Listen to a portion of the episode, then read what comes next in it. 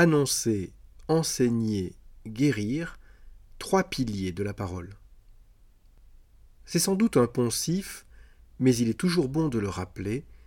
Il ne suffit pas de dire le royaume vient, convertissez-vous pour que quelque chose se passe.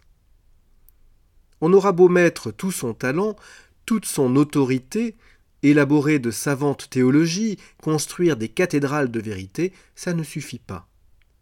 Jésus ne se contente pas de proclamer, mais aussi il enseigne et il guérit.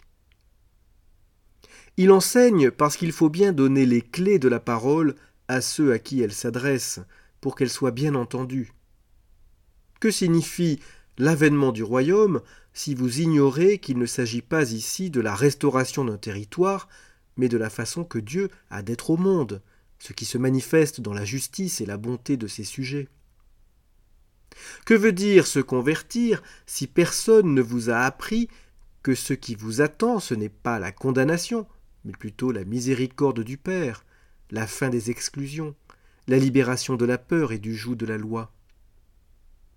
Il fallait bien enseigner pour que l'annonce du royaume soit une vraie bonne nouvelle.